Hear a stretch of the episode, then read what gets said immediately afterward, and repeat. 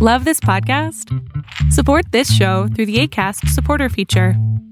It's up to you how much you give, and there's no regular commitment. Just click the link in the show description to support now.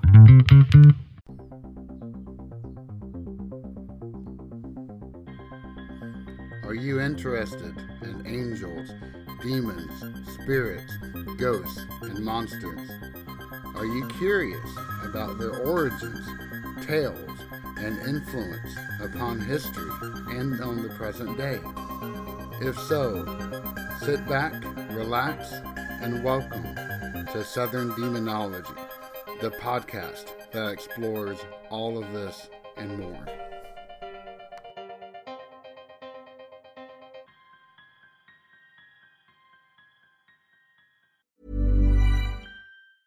Hey, I'm Ryan Reynolds. Recently, I asked Mint Mobile's legal team if big wireless companies are allowed to raise prices due to inflation. They said yes. And then when I asked if raising prices technically violates those onerous two year contracts, they said, What the f are you talking about, you insane Hollywood ass?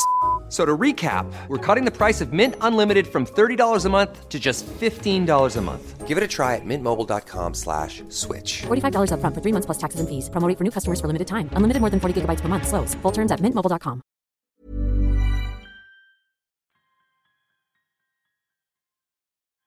Hello, and welcome back to the second episode of Southern Demonology. Today's episode, we're going to be tackling the Dead Sea Scrolls. What are they? How they were found? How they're important? And then at the end, I'm going to go over one of my favorite passages, uh, which relates directly to this topic. Um, and then at the end, maybe close up with some general ideas about um, Second Temple Judaism and uh, try to set a base for how we can then examine that going forward in some future uh, episodes. So, the Dead Sea Scrolls. Perhaps the most important archaeological discovery of this century. Oh, actually, of last century. Sorry. But why?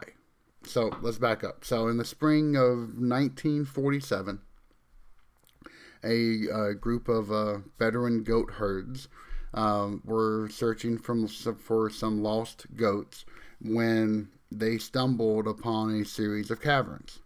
And in these caves, they found pottery, some fabric, some wood, but truly exciting was they found an entire cache of scrolls. These scrolls, as it came to be discovered, were early religious writings. And this is important for a few reasons.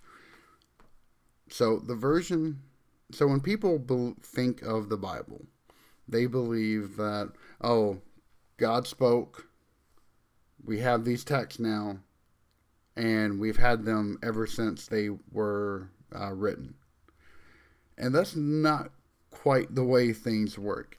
Um, the version of the Hebrew Bible that are used in the vast majority of synagogues and for um, uh, for the for the Bible, I mean for the Christian Bible, is actually the Aleppo Codex, which comes from the 10th century CE. Think about that. The 10th century.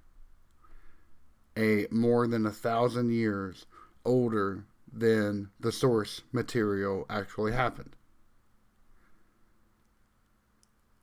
It's kind of mind boggling. And we, we know that it's the most probably uh, the more solid um, source material because of the fact that a it was produced by the Masoretics, which were um, probably were the most rigorous school of scribes to actually carry these translations forward, and then the Greek version of the Hebrew Bible, the Septuaginta, uh, we have that, and so we can compare them and see that they are almost the same.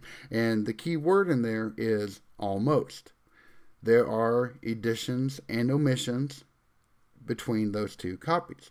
So if you take the Biblia Hebraica Stuttgartensia, which is the actual uh, Hebrew uh, that most students use when translating. And then you take the Septuaginta and you start comparing them, you will see differences. Uh, there are passages that are missing in the Masoretic text that the Septuaginta carries, and vice versa. And that is bound to happen. It doesn't matter how rigorous the scholars are, the scribes are. There will be human mistakes. And those mistakes can be carried throughout time. If you make it at point A, at point B, that's still going to be there because you're going to have people that uh, will now take that point A as the official source and use that going forward. So, preserving text is not an easy thing to do. It is, in fact, one of the most difficult things to do. Um, you know, in the age of computers where we have source control and we can easily go back and compare uh, version upon version upon version, is easy. But that's not the case with handwritten manuscripts. So, going forward from there, we uh, so it was discovered that these scrolls that were found at um, and the at Qumran had a terrific amount of canonical material. So we now had probably the earliest version of the Hebrew Bible that had been discovered up to that time. And that is terrifically important in and of itself. But then we also found other works that were interspersed with that. And that also proved that the version that of the Hebrew Bible that we have now it did not contain all of the works that people from that time period considered to be the absolute truth, canonical. There were two books in which they kept to be holy that have since been deemed non source material. And you can even see this in between looking at uh, the Catholics and the Protestants. There are the Apocrypha, a collection of books in which the Catholics hold to be holy and Protestants do not. You can even see this in between most of the Christian um, uh, religions and uh, the Ethiopic Orthodox Church. They the or, the Ethiopic Orthodox Church actually keeps the pseudepigrapha as holy works, whereas the vast uh, all other uh, Christian sects or uh, organizations do not. So the idea of what is canonical and what is not is extremely important, um, and we can we'll get back to that um, sometime later. But regardless, so we have now these texts which have we have an older source material, but the other interesting part is that based upon the writings that we found, we can identify who actually composed these works, who kept these works as holy. So there was a first century uh, Jewish historian named Josephus, and he wrote about various different groups that held kind of alternate uh, Jewish philosophies, I guess you could say. Um, you know, one of them were the Pharisees, another one were the Zealots. Um, one of the other group were called the Essenes. And uh, this historian wrote that, you know, they were led by priests. They were not extremely happy with the priesthood in Jerusalem. Um, they believed in like a tangible fight between good and evil the interesting thing is that based upon these writings from the Dead Sea Scrolls, we know, or we at least were almost entirely positive, that this group at Qumran were the Essenes. And that's for a few reasons. Uh, the first is that they were led by priests. In fact, a lot of uh, the poems and prayers that we have found uh, start off with um, uh, an invocation by the Mishkil, which is an instructor, a religious instructor. Second, they believed, uh, the Essenes, uh, this group at Qumran, that there was going to be an actual physical battle between the forces of good and the forces of evil. They believed that angels were going to come down and fight with those that believed in the right things against God's enemies, which were typically taken to be the Romans. And in fact, within the War Scroll, which is a particular scroll found at Qumran, um, there were a ton of prohibitions and rules about how to keep uh, a person holy in the presence of an angel. You know, how far back do you dig latrines, etc. So all of this matches up with the with the Essenes and the people that were at uh, Qumran that had these scrolls. The other interesting part about the Dead Sea Scrolls is their effect upon academia. So, once the importance of these scrolls came to light, a team was assembled in order to piece together the um, the fragments of the Dead Sea Scrolls uh, and to lead their lead in their translation. Uh, the person that was headed, uh, that was chosen to head this um, this effort was uh, uh, Dr. Strugnell from Harvard, and he was eventually booted off from the project because of a few reasons. One of them being his uh, advocacy of Palestine, which of course is not going to go well but um, Dr. Strugnell was an amazing man. Um, I actually got to take courses uh, from him, and he would tell stories of how he would arrange the fragments one way, and then he would go upstairs and go to bed, to only to wake up in the middle of the night and run back downstairs to rearrange the fragments because he had a certain burst of insight the way that he told the story, it was it was just absolutely magical to hear.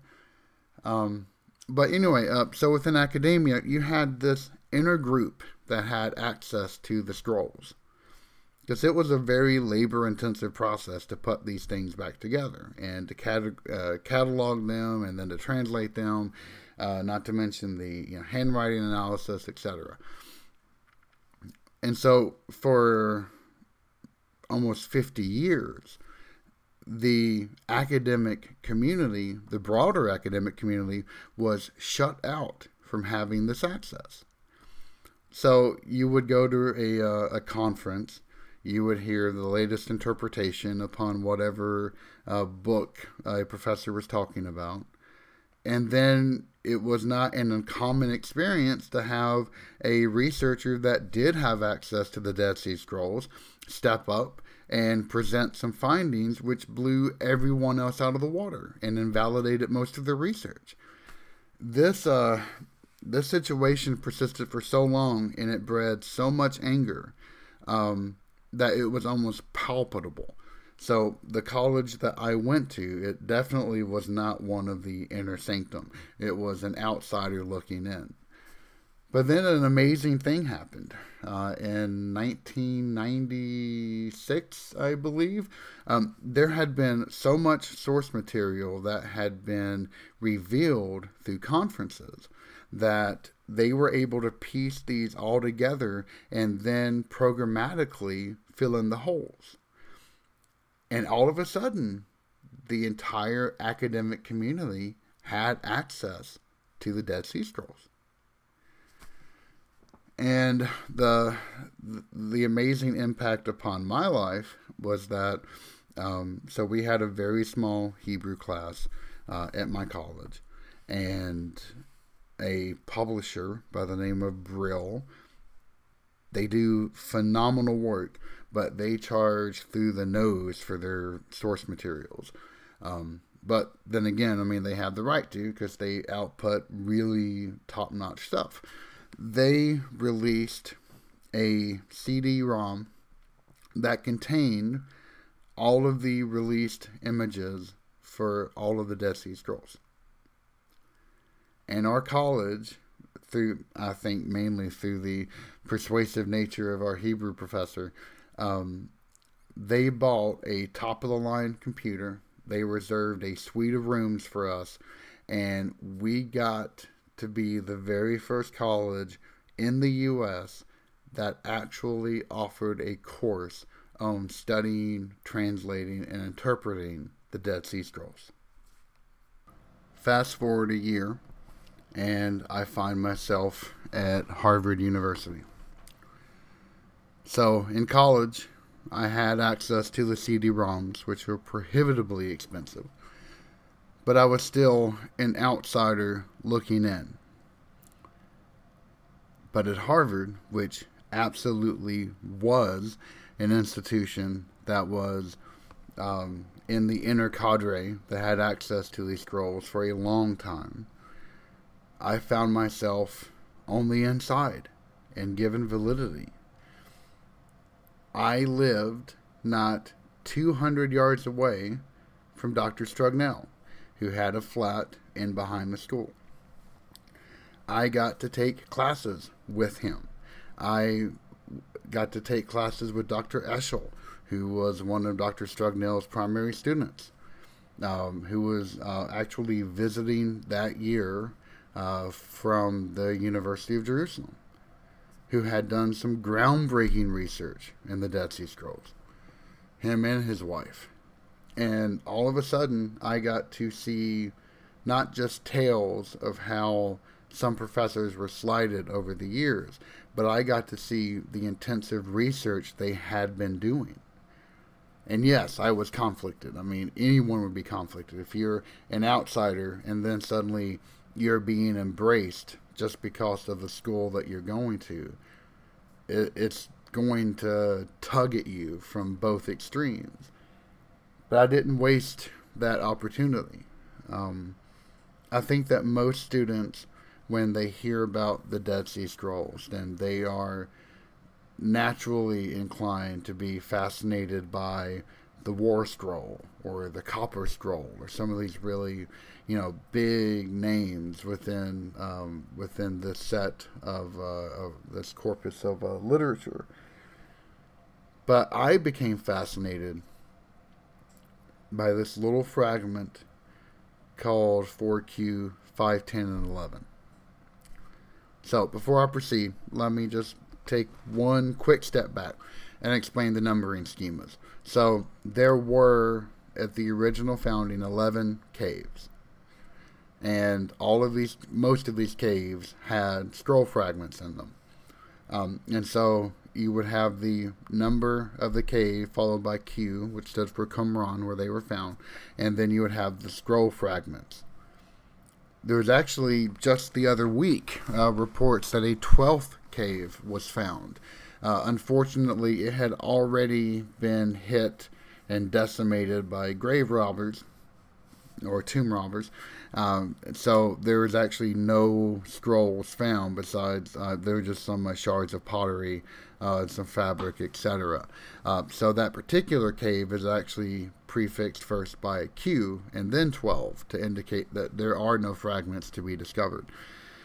But anyway, cave 4 was where a lot of interesting stuff was found. And my favorite is 4Q, 5, 10, and 11. It starts off with Ani Mishkil and I, the instructor, am making a proclamation of His, or God's, glorious splendor in order to instill dread and to terrify all of the spirits of the angels of destruction, the spirits of the bastards, demons, Lilith, howlers, desert dwellers, and those who suddenly strike in suddenness to lead an astray an established spirit and to charm hearts.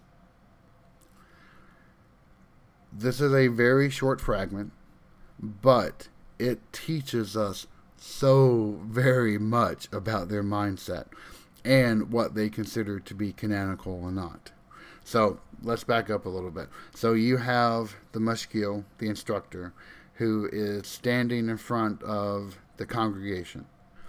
And this person is invoking God's splendor to be a shield to protect those who are participating within this prayer.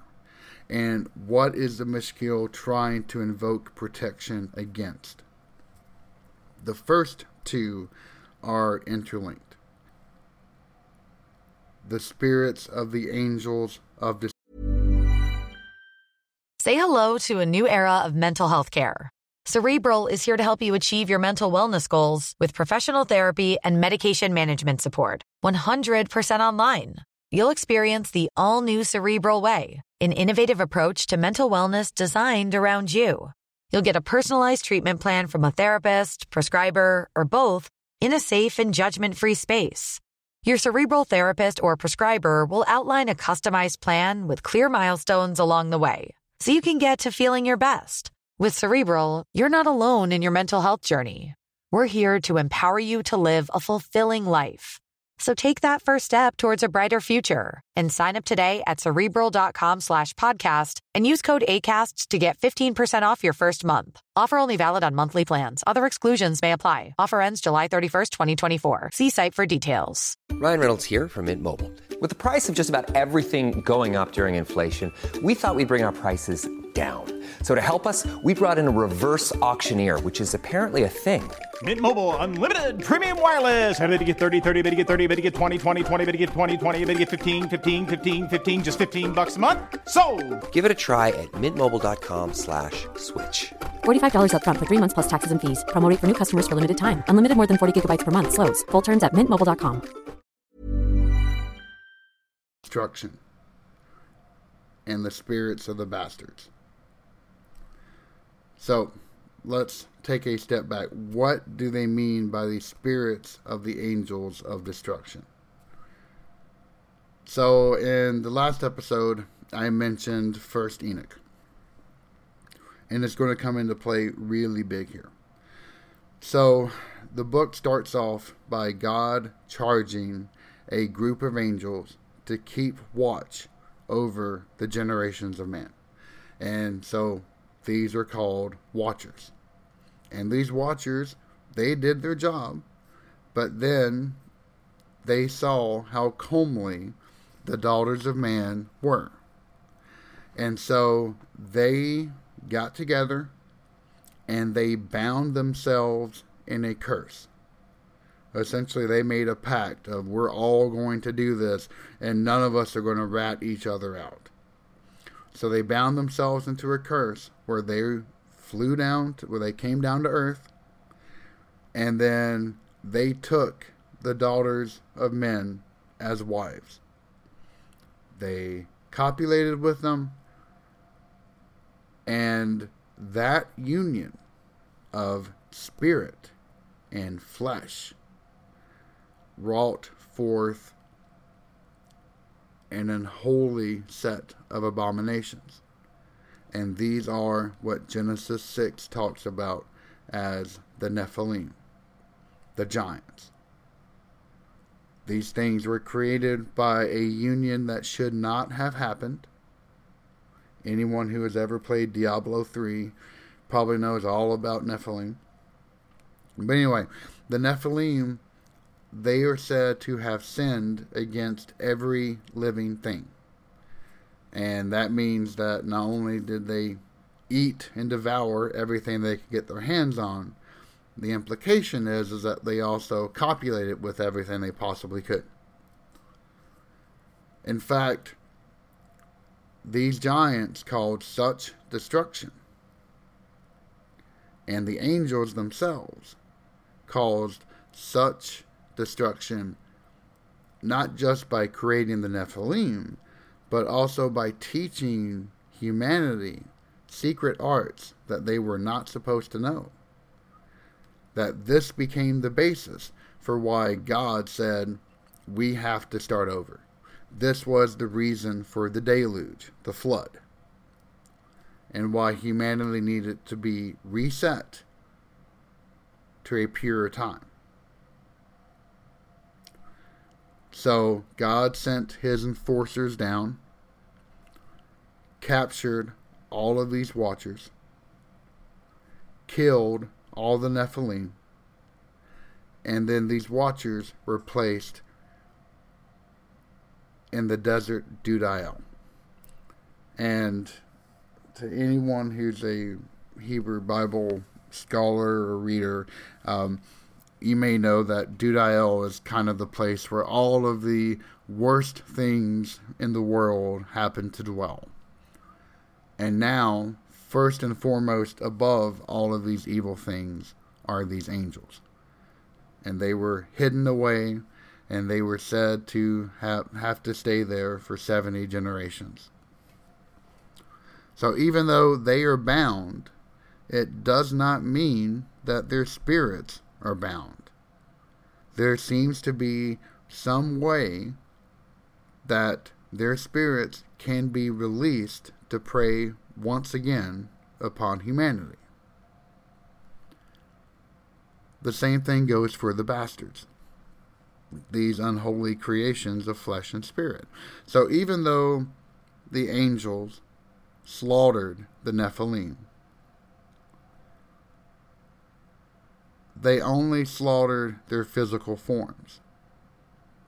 Because they were from a union of flesh and spirit, it presumably means that their ruach, their spirit, could then be released into the atmosphere, into the ether.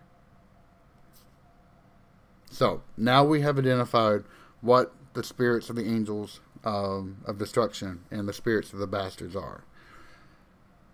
Demons, not really much is given about this, but the fact that we're talking about demons is really, really interesting. Um, and it's because you may not realize, but there are extremely few places in the Hebrew Bible, if at all, where demons are actually mentioned. Now, some people may say, oh, but Job, what about that? Um, in some translations, you'll see God having a conversation with Satan. And that's actually not correct. Um, it's a really bad translation. So, never is the word Satan used in Job. Instead, it is Ha Satan. Ha is the Hebrew article, or the, and Satan means, it's a legal term that means prosecutor, or in this case, lead prosecutor. In fact, the phrase devil's advocate comes directly from Job. So God is having a conversation with the lead prosecutor, who is a spirit that is attempting to prove that Job is not the pious man that God believes he is. Some other places uh, where we may find ideas of demons uh, would be within Ezekiel, where we have mentions of uh, night owls and animals uh, and even Lilith, which we'll talk about in a little bit. Um, and then the other one is in a psalm, um, which is um, Psalm 91 and that is the one in which you know talks about the the shadow of uh, El Shaddai, and in it it talks about some major entities. Now you could say that these are simply personifications, like the arrow that flieth by day, or etc. Um, but others believe that these are actual personifications of evil spirits, of demons. And that could be the case. Um, we do know that this particular psalm came very late in the timeline.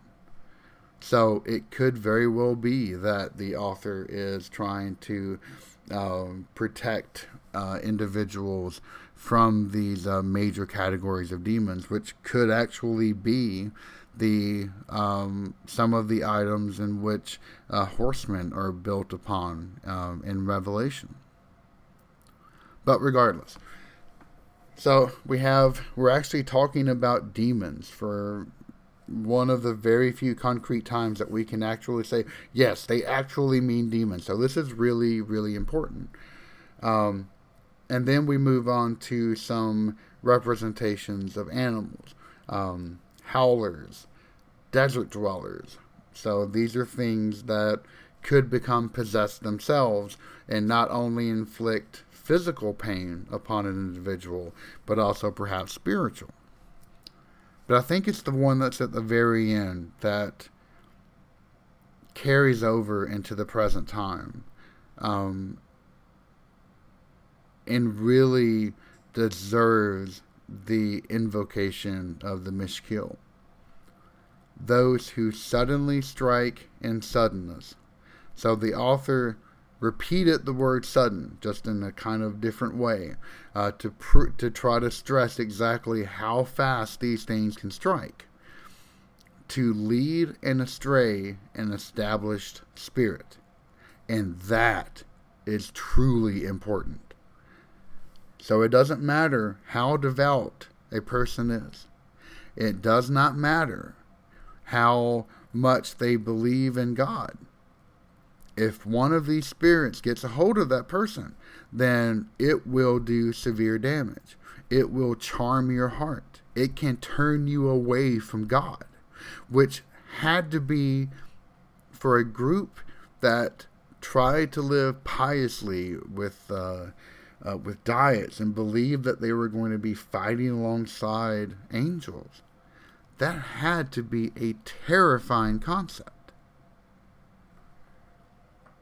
Now, we've said a few times that there seem to be perhaps certain conditions that these things could attack humanity. But what could those conditions be? And I think that you have to look at another part of Enoch to find that out. So Enoch does advocate for a solar calendar. Now, according, you know, because of the mm, rudimentary um, uh, calendar skills that would be present at that time, it's not that a year is 365.25 days, as you know we think now. Uh, it was rather 364 days. And if you think about it, those 364 form a temple, a temporal temple, one that is not reliant upon a physical uh, representation, but rather is always surrounding people. So you had a four walls, each one composed of 90 days and they surrounded anyone who were established with God. The issue was that there were four days left over. These four days of trouble. And if you think of a square, think of each end not quite meeting the other to form a corner. And so you have four points, there, uh, a point at each one of uh, these corners instead. These were the days in which bad things could happen. These were the days in which these creatures could escape, that they were no longer bound by the holy temple, and instead could attack humanity directly. And this is why a mashkil needed to get in front of his congregation and protect them by invoking the shield of God.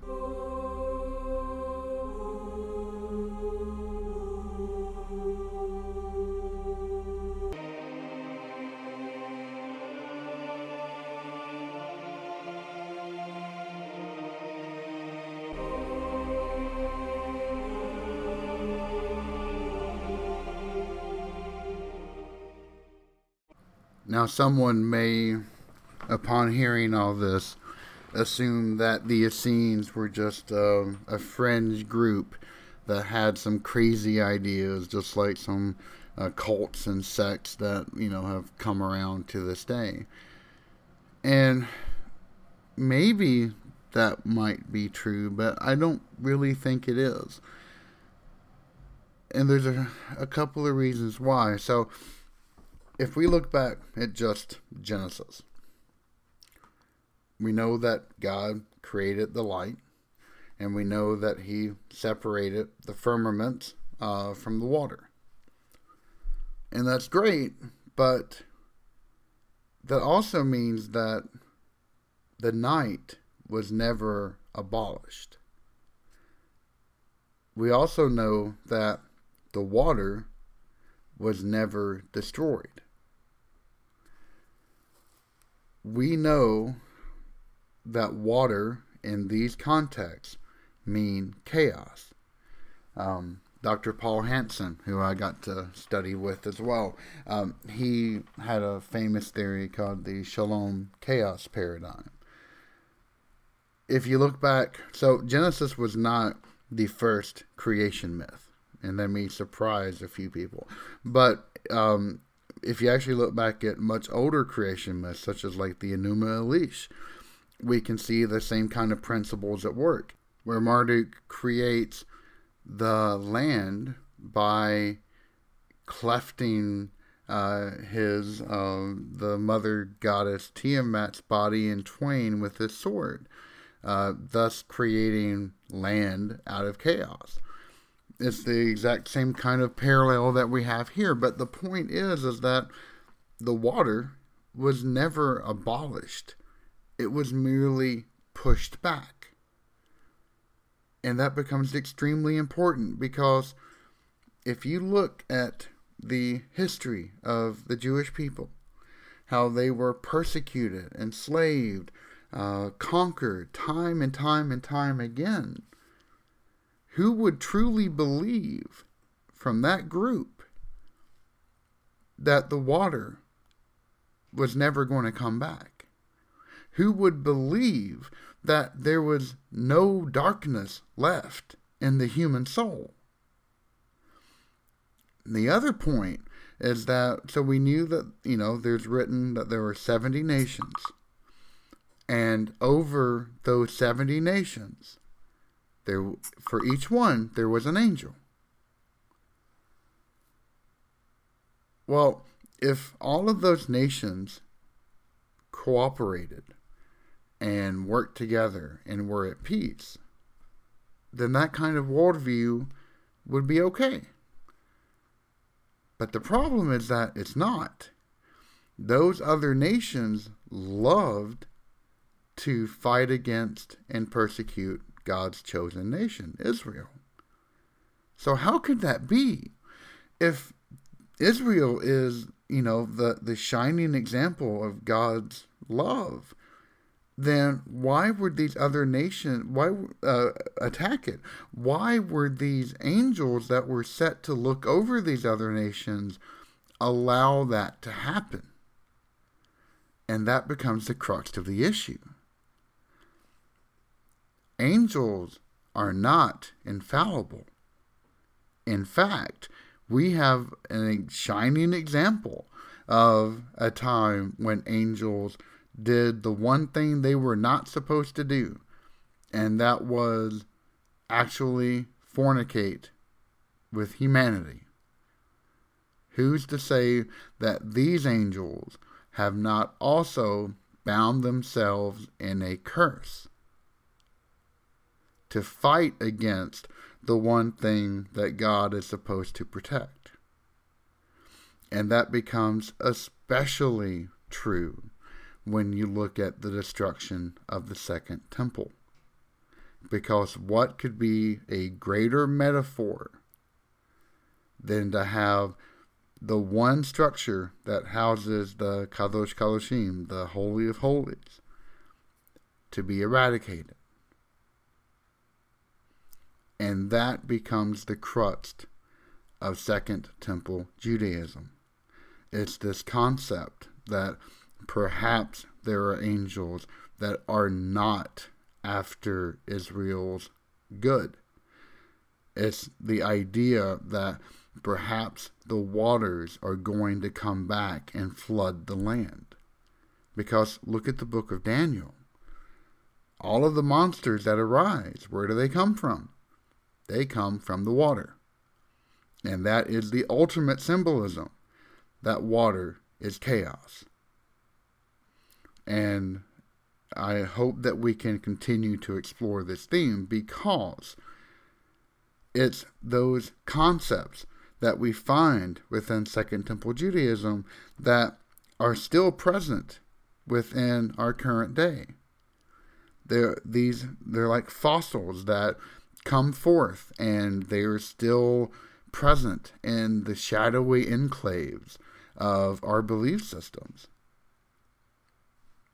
So, I think we're going to wrap up this episode here. Uh, the first episode went way, uh, way longer than I ever thought that it would be. Um, but I'm so glad that you came back. Thank you very much. Uh, I think for next time, we're going to be having a small uh, change in direction. So we've been kind of hitting the uh, the academics pretty hard. Um, I want to step back and talk about um, something of a personal experience that happened to me in Japan and get into some of that mythology. So I hope you'll join us. Uh, thank you so much, and uh, I hope you have a great day. And just remember don't go in the water. This has been Southern Demonology. Please feel free to contact us at southerndemonology at gmail.com. We hope that you join us again for our next episode.